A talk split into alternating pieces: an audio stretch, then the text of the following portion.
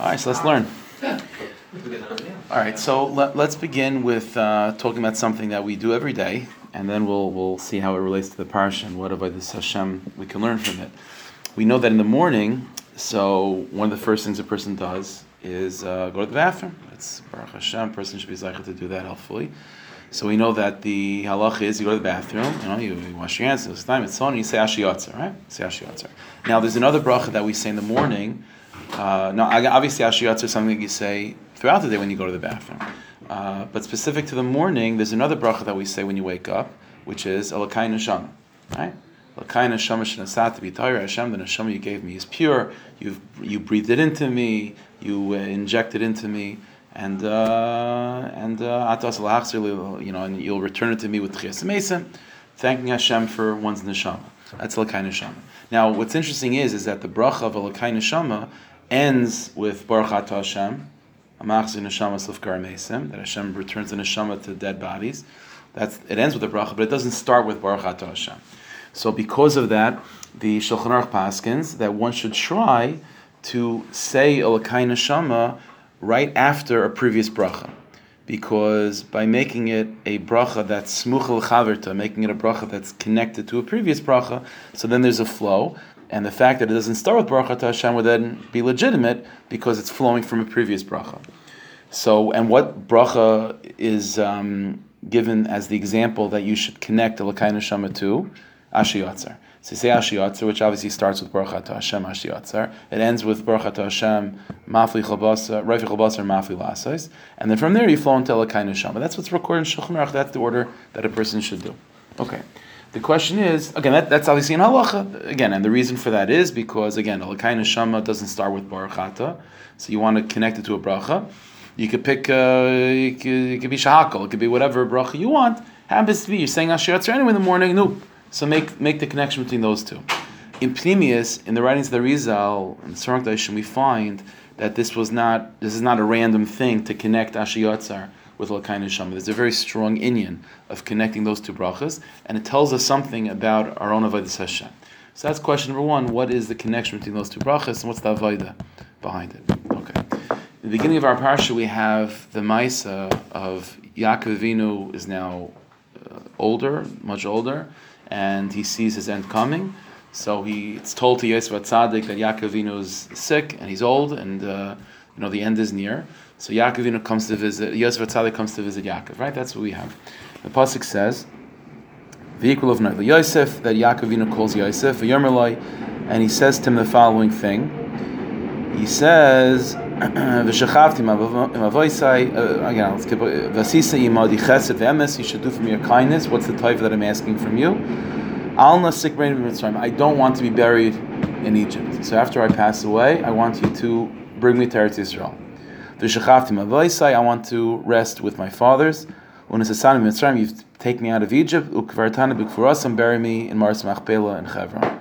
And so Yosef says, I'm going to do what you ask 100%. But then Yosef, then Yaakov says, Vayomer hishavali, swear to me that you're going to do that. Vayishavalai, so Yosef swears. Vayishtach Yisrael and Yosef bows down to towards Yosef to the head of the bed. That's the story. Couple of questions. First of all, Chazal already pick up on this, is that once Yaakov makes the request of Yosef, please make sure that I don't remain buried here. I want to be buried in Eretz Yisrael. And Yaakov and Yosef says yes, hundred percent. So why is Yaakov not satisfied with that? Yaakov says no. He shovel. I want you to t- swear to me that you're going to listen. And Yosef, Yosef agrees. Fine, I'll swear. The question is why didn't Yosef? Why, why didn't Yaakov trust Yosef when he said, I'm going to do it? Uh, uh, anyone wouldn't uh, go back on their word, especially a tzaddik like Yosef. Why the inyan of taking an oath? Now, the, the truth is, one, one explanation you can give, which might be hinted to already in Psukim later on, is that Yaakov Avinu already was worried that of course Yosef is going to do everything he can to get me out of Mitzrayim, to bury me there, but Paro is not going to be happy with this because Paro knew how great Yaakovinu was, and he's going to want to make a shrine of Yaakovinu and keep Yaakov in Egypt. Therefore, Yosef Tzaddik, is, therefore Yaakov wants Yosef to take an oath Because if once Yosef swears on it, then already Paro is going to say, okay, listen, he swore, uh, you know, Paro took, he was very superstitious about this stuff.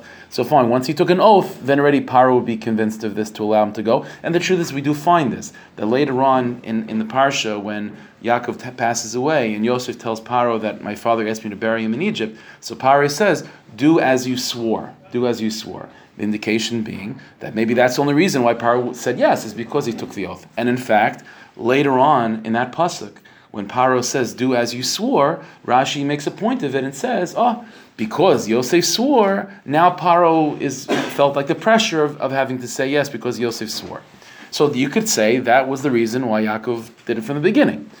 The problem is, is that the Mefarshim point this out, is that Rashi only makes that point later on. It sounds like it just worked out beautifully that you know now the pressure was put on Paro to say yes. But in the original pasuk in the beginning of the parsha, when Yaakov makes Yosef swear, Rashi doesn't preempt preemptively say, "Oh, and by the way, the reason why he's doing this is to put the pressure on Paro, as we'll see later on." It sounds like it just happened to be that it puts pressure on Paro, and it worked out nicely. But the reason why Yaakov makes Yosef swear is not purely for that; it was for its own thing that he wanted Yosef to swear. So the question is why? What was it? What was it about this request that Yaakov Avinu felt a shvu was necessary? That's number one. Number two, in the way that Yaakov, that Yosef takes the oath, it's, it says in pasuk that Yaakov Avinu requests of him, "Simna yadcha tachas yirechi." Put your hand underneath my thigh. In other words, hold on to my bris milah, and then you'll be able to take an oath.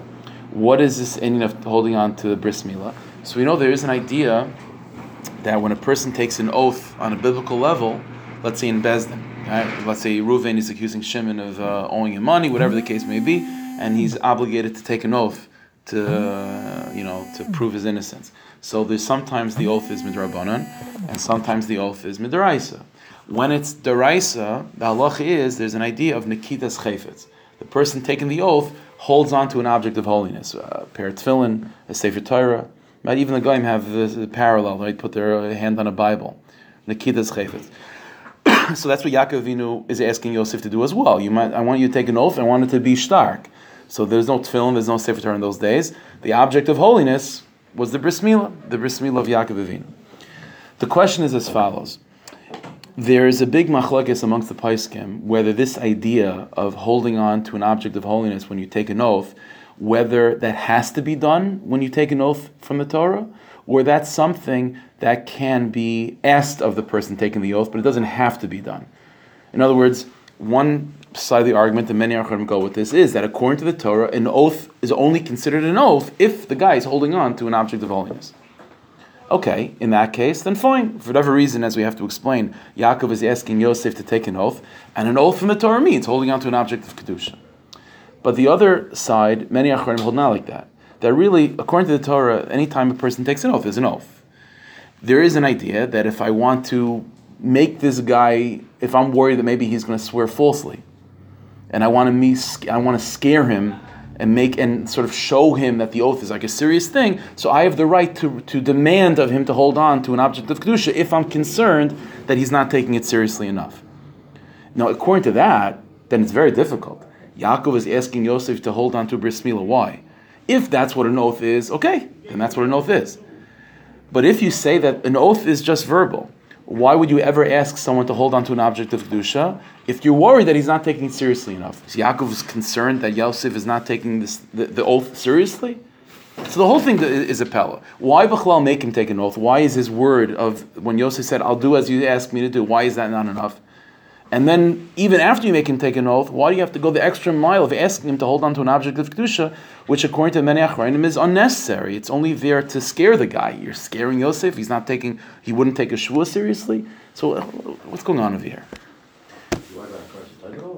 So again, yeah, he has the chesed shalamis, right? A kindness. But once you would think that when you, once Yosef says yes, and he's and he's taking an oath like that. That's that's all you should need. I mean, the more you ask of Yosef, the more a little bit not to say chutzpah because it's a father to a son, but it's a little bit like, come on, dad, like you don't you, know, you trust me. I, I said yes. I swear, okay, uh, and not just swear. Hold on to a sefer Torah. You know, it's like, I, trust me, I'm going to take care of it. Like, what's the issue? What's going on here? Bechlal, another thing that we have to think about, then we'll tie it all together, is that we do find a very big difference between Yaakov and Yosef in terms of how they wanted themselves to be taken care of after they died. Yaakov is very clear, very clear. He does not want to spend an extra minute in Mitzrayim if he doesn't have to. The second I die, I want to be out of here. As soon as I'm ready for my body to be prepared, I want to be out of here. Even going into Mitzrayim, when Yaakov knew that Yosef is waiting for him and his son after 22 years, even Yaakov is hesitant to go to Mitzrayim. The Ribbono Shel Olam has to tell him, "You have to go. I'm going to be with you. I guarantee you'll get out." Yaakov Avinu does not want to be Mitzrayim at all. Yaakov Avinu wants to connect to Eretz Yisrael. What's interesting is, is that Yosef also makes a request at the end of the parsha when he passes away from his brothers and so on. I want to be out of here, but, Yo- but, but Yosef doesn't say, "Get me out right away." Yosef says, "Palket bekadati." When the Jewish people come out of Golas, take me with you. Why this difference of Yaakov Avinu saying, I, I don't, I don't want to be in Mitzrayim even for a second, and Yosef is, I'm going to be in Mitzrayim, but just take me out with you when you when you all leave. What's the why that difference? Okay, so it's like this. Mitzrayim is a place. Obviously, it's a physical place. It's the first exile the Jewish people were ever collectively in. So the Jewish people entering into Mitzrayim, we have to understand these are not just historical events. These are these are truths that exist to this day. Klal Yisrael entering into Mitzrayim is reflective of the neshama of a Jew entering into the guf. Because if you think about it, there's no greater exile to the neshama than the physical body. What's going on before we were born in this world? Neshama is Shemayim, Gan Eden, infinite, mamish infinite. And all of a sudden, it, it's constricted. The greatest constriction, the greatest, the greatest prison for a soul is a physical body. The word Mitzrayim comes to the word Meitzar, which means constriction the Jewish people were constricted in Egypt. We were bond, we were bound to slavery. A slave means only do this. You can't, you don't have free range to do whatever you want. I'm telling you what to do, and you can only do that. No, the neshama on its own has infinite kaiches, mamish infinite kaiches. But now that the neshama is put into a body, it's now constricted, and it could only do so much. So the neshama on its own should be able to fly from one end of the universe to the other. And now that it's constricted in the body, you're stuck to your dalit. And if you, uh, you know, and at, and at best you could travel a little bit and so on. It's very constricted. no. What's the purpose of the neshama being sent into the body? What's the purpose of this slavery in Mitzrayim? So we all know this is not a chiddush. The purpose of why the neshama is sent into the guf is in order for the neshama to influence the guf, in order for the neshama to purify the guf, in order to refine the guf, and slowly but surely as it's uh, for 120 years, Bez Hashem, associated with the body and enmeshed with the body, the body becomes more soulic. The body becomes more elevated, more holy. That's the purpose. The inyan of Yosef Atzadik, the inyan of Yosef Atzadik remaining buried in Mitzrayim throughout the entire period of our Gullus there, that is the give the, the, the Mitzias, the reality of Yosef Atzadik with the Jewish people, gives the Jewish people the ability to not just survive in Mitzrayim, but to actually fulfill our shlichus in Mitzrayim of elevating that place to the point of where when we leave Mitzrayim, we take Yosef with us for sure. But it says in pasuk Vayinatzlu es Mitzrayim that we emptied Mitzrayim out of all of its kedusha. In other words, that during our time in Mitzrayim, although we were enslaved there and that was the last place we wanted to be, but Lamaisa, the Jewish people were able, through their enmeshment in Mitzrayim and through their slavery to Mitzrayim, we were able to slowly but surely work through Mitzrayim and redeem from Mitzrayim all the potential kedusha that was there. And then when we leave Mitzrayim, we're taking with us every every salvageable part of Egyptian life, of Egyptian culture, of, of, of, of the ruchnias that was contained in, in, in Mitzrayim. And all of that ability of what? Of the Jewish people to accomplish their mission in that constriction of Mitzrayim was because of Yosef Tzaddik. Yosef, Chazal already say, because Yosef was able to remain the tzaddik in Mitzrayim personally, so through Yosef, all the Jewish people were able to remain Yidden in Mitzrayim, and as Yidden in Mitzrayim, we're actually accomplishing something, not just surviving, we're, we're, we're, we're, we're elevating the, the reality, the physical world of Mitzrayim. Hundred percent, and there is there's yeah there's no right, and that's true, and there's no question about it that there's um, collateral damage that's done. But at the end of the day, this is a little bit of a, of a, a, paradoxical reality that on the one hand we did fall to low places, but mitzad sheni, when we got out, we Chazal do say this, we did take out with us all the nitzusik kedusha, all the sparks, all the, their mission accomplished. I okay, I guess in the, in the, coming weeks we'll talk about that more, how that dynamic can work, that you can be in the lowest place and still mission accomplished. Well, it's not it's not uh, mutually exclusive just still had Kedusha, we still had. Right, but I'm saying, but and that and, and, and even Davka being in those places and struggling and doing the best you can in those places, that's exactly that's that's mission accomplished. Okay. Now again, let, let, now let's understand the Jewish people's survival in Mitzrayim, which is due to Yosef Tzadik's remaining there, not just not just not just paving the way initially, but remaining there, allowing his guf to remain there throughout the entire period of our Gullus, giving us the, on a national level the ability to thrive in Mitzrayim is reflective, and that establishes the Jewish neshama's ability to thrive and to be successful in the guf. Right? Because again, Klal Yisrael Mitzrayim equals neshama in the guf. And Klal Yisrael Mitzrayim were successful, mission accomplished because of Yosef Atzadik being there. Both he was there preceding the exile and he's there during the exile. So therefore, the nesham, every single one of us, our ability to be successful in our mission of, of refining our bodies, of tikkun amidas, of bimechazik, our, our physical life, and, and, and bringing kedusha to our physical life, and our neshama influencing our body, and not vice versa, is because of Yosef Tzadik. It's because of the Jewish people's success in Mitzrayim. But all of this ultimately needs some needs needs something else to to to help it out. See, our neshama that's in our body is only in truth a small percentage of our neshama. The neshama that fills our body is a small percentage. The actual, the, the sharish neshama, the root of who you are, is way above the body. The, the, if Yosef represents the neshama in the guf, the, neshama, the part of the neshama that enters into the body, Yaakov Avinu represents the root of the neshama that does not enter into the body. And this is ultimately the dynamic between Yaakov and Yosef. Yaakov and Yosef, we find there to be a lot of connections, right? Eileh toldos Yaakov Yosef. Yosef Tzaddik was the most beloved to Yaakov Avinu. Yaakov Avinu and Yosef represent, in a, in a, in a, in a larger scale, Nishmas Yisrael. But every neshama has two parts to it. There's the part of your neshama which is in your guf, and there's the part of your neshama which is which is higher than, than your guf, which is still in Shemaim, still in Gan Eden. That's where it's coming from. And ultimately, this is what Yaakov Avinu's role in his relationship to Yosef and his relationship to each and every one of us is, is that ultimately what gives this, the neshama the strength to be able to handle being in the guf is because there's a major part of it that's not in the guf.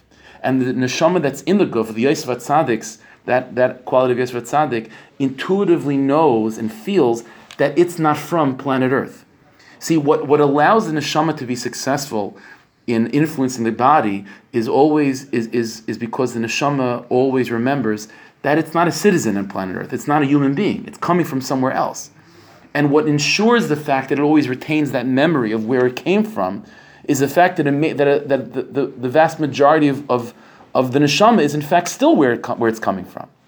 This is what's going on, where Yosef Atzadik's Inyan is to be in Mitzrayim, right? And giving the neshama of the Jewish person the strength to be in the guf and to elevate the guf and to influence the guf and not vice versa. Yaakov Avinu's Inyan is not to be in Mitzrayim.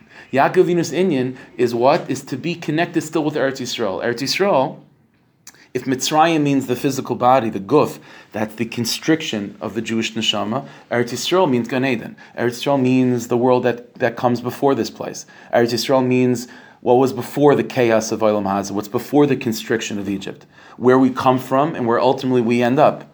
And so Yaakov Avinu's avoida, Yaakov Avinu's avoida is to to remind the Yosef Hatzadik that that's not where you come from in Egypt. You come from Eretz Yisrael. And this is what's going on over here. Yaakov Avinu is not just making the request that I want to remain in Eretz Yisrael, and immediately the second, uh, you know, uh, uh, you know, when you're ready, I want to be buried in Eretz Yisrael. I don't want to wait at all. It's it that not only, that's not just a personal request. He's making that request of Yosef Atzadik. He's making the Yosef, who means the neshama in the guf, is now given the task to make sure that the root of the neshama remains in Eretz Yisrael. In other words, it's in, what Yaakov is trying to do is instill and inject in Yosef Atzadik's mind this sense that that's not where you come from. Where you come from is Eretz Yisrael. Where you come from is somewhere higher. And, be, and to the extent that you remind yourself and you remember the fact that you are not an American, you are not from planet Earth, you are not a human being, you are not a body, the more you remember that that that that even the percentage of the neshama that's in the guf ultimately comes from a much higher place and is still connected to that higher place. That's what's going to give Yosef Tzaddik the ability to be successful now. But if Yosef leaves, then the, then the guf is stuck in the time without. You're right. That's why Yosef does not leave until we're all ready to go. So Yosef Tzaddik remains because Yosef Tzaddik's Inyan is to be the neshama in the guf. But in order for the neshama in the guf to be successful, the neshama in the guf has to always have the sense and a reminder that that's not where it's from. Where it's really from is from a place that's above the guf, and the majority of who it is is still in that place that's above the guf. This is why Yaakov was not satisfied for Yosef just to say, Yes, I'll, I'll bring you to Eretz Yisrael. He needs Yosef to take an oath. Why? Because See, the difference is like this. If, if you ask me to do you a favor and I say yes, then I'm not, then my responsibility to, to keep my word only kicks in when the situation comes for me to keep my word. But it's not something that's on me right now, every single second, thinking about finding the opportunity to keep my word. See, when, Yosef, when Yaakov asked Yosef, do me a favor, if that's all he has, do me a favor. When I die, bury me in, in, in Mitzrayim. And Yosef says 100%. Of course, Yosef is going to do it. But the obligation to bury Yaakov in Mitzrayim would then only kick in when the opportunity arises after Yaakov's death. Now he's now the opportunity is that you have to bury him, so now you bury him. By making him take an oath, it's it's weaving the obligation into Yosef Atzadik right now. That's what it means to take an oath. Once Yosef Atzadik takes an oath, it means that right now he is mechuyev already now to bury Yaakov after he dies. You understand? Like right now, Yosef Tzaddik is now thinking about and anticipating the opportunity to fulfill his oath. That's the difference. Without an oath, he's not anticipating now the opportunity to fulfill anything. When the opportunity comes and Yaakov dies, and now then, then I'll have to bury him. But right now, it's not like Yaakov, Yosef is, is losing sleep over the fact that he has an oath on his head. By making him take an oath, it's binding him to that It's putting it, it's binding Yosef Tzaddik now to this Inyan of Eretz Yisrael. You understand? And that's what Yaakov Avinu's intention was. That's why he makes him take an oath, not just an oath, but to hold on to the object of Yaakov Avinu. To hold on to Yaakov Avinu, because that's what the oath was about. It was about connecting Yosef with Yaakov. That the neshama in the guf should be deeply connected to the part of the neshama that's not in the guf. And by having that connection, that's what's enabling the neshama in the guf to do its job because the neshama in the guf will never allow itself to become completely lost in the world of the body, because it knows that it's not from the body, because it's connected to Yaakov, that part of the neshama that's above the guf. And we know this on a very simple level, right? The nations of the world have a way of reminding us that we're not that we're not from them. So there's always two ways to do that. Either the guf could remind you that you're not a guf, or the neshama remembers it's not that it's a neshama because it's connected to a Yaakov Vino that's coming from Eretz Yisrael, that's above Mitzrayim. This is what you do in the morning. Every morning, when you make those two brachas of Asher Yotzar, flowing into Elakai Neshama, that's what's going on. Asher Yotzar is a bracha that's not just thanking Hashem for going to the bathroom. Asher Yotzar is a much larger bracha than that. The opportunity that you use to make that bracha is when you go to the bathroom. But what you're actually thanking Hashem for is what? Is the concept of neshama in the guf. That's what the bracha of Asher Yotzar is. That the Rebbe Shalom, you created this wondrous creature called the human being which is mafli lasis, which is a pella, which is a wonder. And despite the fact that there's all sorts of orifices and holes and highways and byways in the body, the neshama still retains itself in the body. That's what the bracha is about. It's about the connection between body and soul. And what's the purpose of that connection? The purpose of that connection is for the neshama to elevate the body. And how does it do that? By reminding itself that there's a vast, that there's a much larger part of the neshama that's not in the guf. That's a Lakai Neshama Shnasata B'Tahirihi. A Lakai Neshama Shnasata B'Tahirihi. If Asher Yotzar is a bracha about the Neshama that's in the Guf, a Lakai Neshama is a bracha about the Neshama that's not in the Guf. And, the, and which, so in other words, Asher Yotzar is Yosef, and a Alakai Neshama is Yaakov. That's what's going on. So Asher Yotzar is thanking Hashem, Ribbono Shel Olam, and, and again, remember, By saying Ashiyatzer, it's not just that you're thanking Hashem for this. That bracha brings with it spiritual energy to the neshama in your guf. By saying Ashiyatzer in the morning, you are strengthening the Yosef Atzadik within you to withstand all the difficulties of Mitzrayim, giving the strength of your neshama to overwhelm the body and to influence the body, not vice versa. But then that neshama that's in your guf then needs to be strengthened. It needs to take that oath, that bond. The Yosef has to hold on to the has to hold on to the bris of Yaakov reconnecting it to the part of itself that's above the body. And that's what happens when you say the bracha of Elokai Neshama Shenasatabi Ta'iri. And that's why that bracha of Elokai Neshama is very much connected to the concept of Tchias HaMesim, right? The whole bracha is about that, right? Hashem, you gave me a neshama that's pure and holy, and I trust you to return it to me after 120 with Tchias HaMesim. The one person in our people's history that we that we that we have, that we have a tradition that experienced on some level this in of Tchias HaMesim is Yaakov Avinu in our parsha, right? It says that Yaakov Avinu, Yaakov Avinu was buried and so on. We know that you know, he dies and he buries, but Chazal says such a thing. Have, our tradition is Yaakov Avinu loy. Yaakov, Yaakov didn't die. I, what does it mean? I don't know, but it mean, whatever it is, it says Yaakov Avinu didn't die. It means that Yaakov Avinu is the inyan of Tchias HaMesim. Yaakov Avinu is the inyan of the neshama existing regardless of the irregardless of the the, the, the, the femininity of the body. See, death means Death is something that comes mitzvah the body. The body is finite. The body is going to live for 120, and that's it.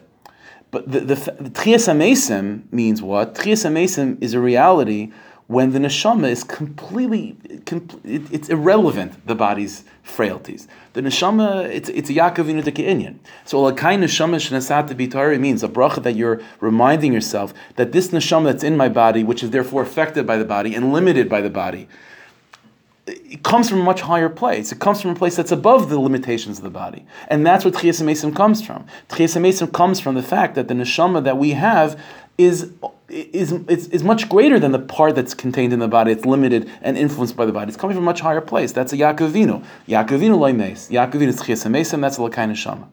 Whereas the bracha of Ashiyatzar, which is all about Ashiyatzar as Adam b'chachma, with wisdom, knew who is associated in Tanakh with wisdom? is Yosef Atzadik. It says in Pasuk that Yosef was Ben Zekunim. He was the son of Yaakov in his old age. What does Onkelos say? What does mean Ben Zekunim? Not old age. Bar Chakim. That he was the one that Yaakov taught wisdom to. So Ashiyatzar Sa'adim B'chachma, that's Yosef Atzadik. That's Yosef, that's the Neshama in the Guf.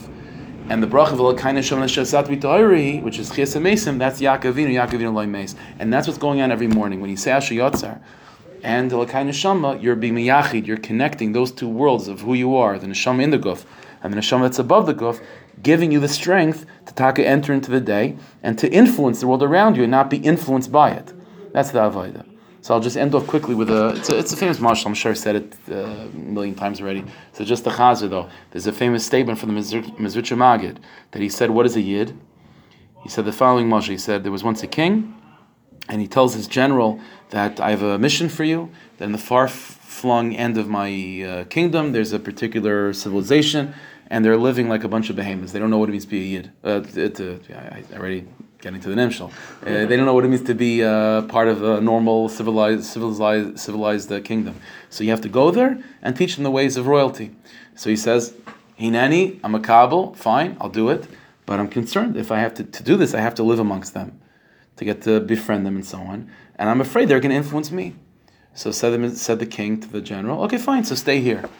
He says, no, no, no, I'm happy to go. I'm just asking for an Eitzah. So the king says, okay, so go there. So, something, so the king says, you have to be in two places at once. You have to have a foot over there, you have to have a foot over here. There has to be a part of you that's there in order to fix. But you ha- but in order to fix, you have to remember that you're not from there. You have to have a part of part one foot out the door. So the Mizrach that means to be a Yid. A Yid means Yaakov Yosef. It means that your job is to fix this world. In order to fix this world, you have to be part of the world. That's what Yiddishkeit is. We're not the Amish, right? We don't. Uh, the Amish they also just sound they pretend not to be part of the world. They're also they have you know, they have WhatsApp statuses too, you know. so it's, it's all it's all collector. But we don't we don't claim to be like that. We're part of the world. We're, we're here to be to be misak in the world. No, but in order to be misak in the world, you have to remember that you're not from the world. And that's the job of a Jew. And that we're mechazik ourselves every day with Ashiyatzar kind of sham, especially this week's parsha where Klal Yisrael are going into Mitzrayim, where it's such a strong Inyan. This week's parsha to go, you're going into Gulf, we're, we're entering into the into the world. But to remember that we're talking not from here. The more we can remember that, the more we can remember that we took an oath, just like Yosef, we took an oath to remind ourselves to bury Yaakov Avinu in Eretz Yisrael, the more we'll have the strength to be Masak in Yisrael by having one foot in and one foot out. Hashem should help us to be Mekayim our B'semcha, we have a rabbi, be called Tzedek Mervim in Amen.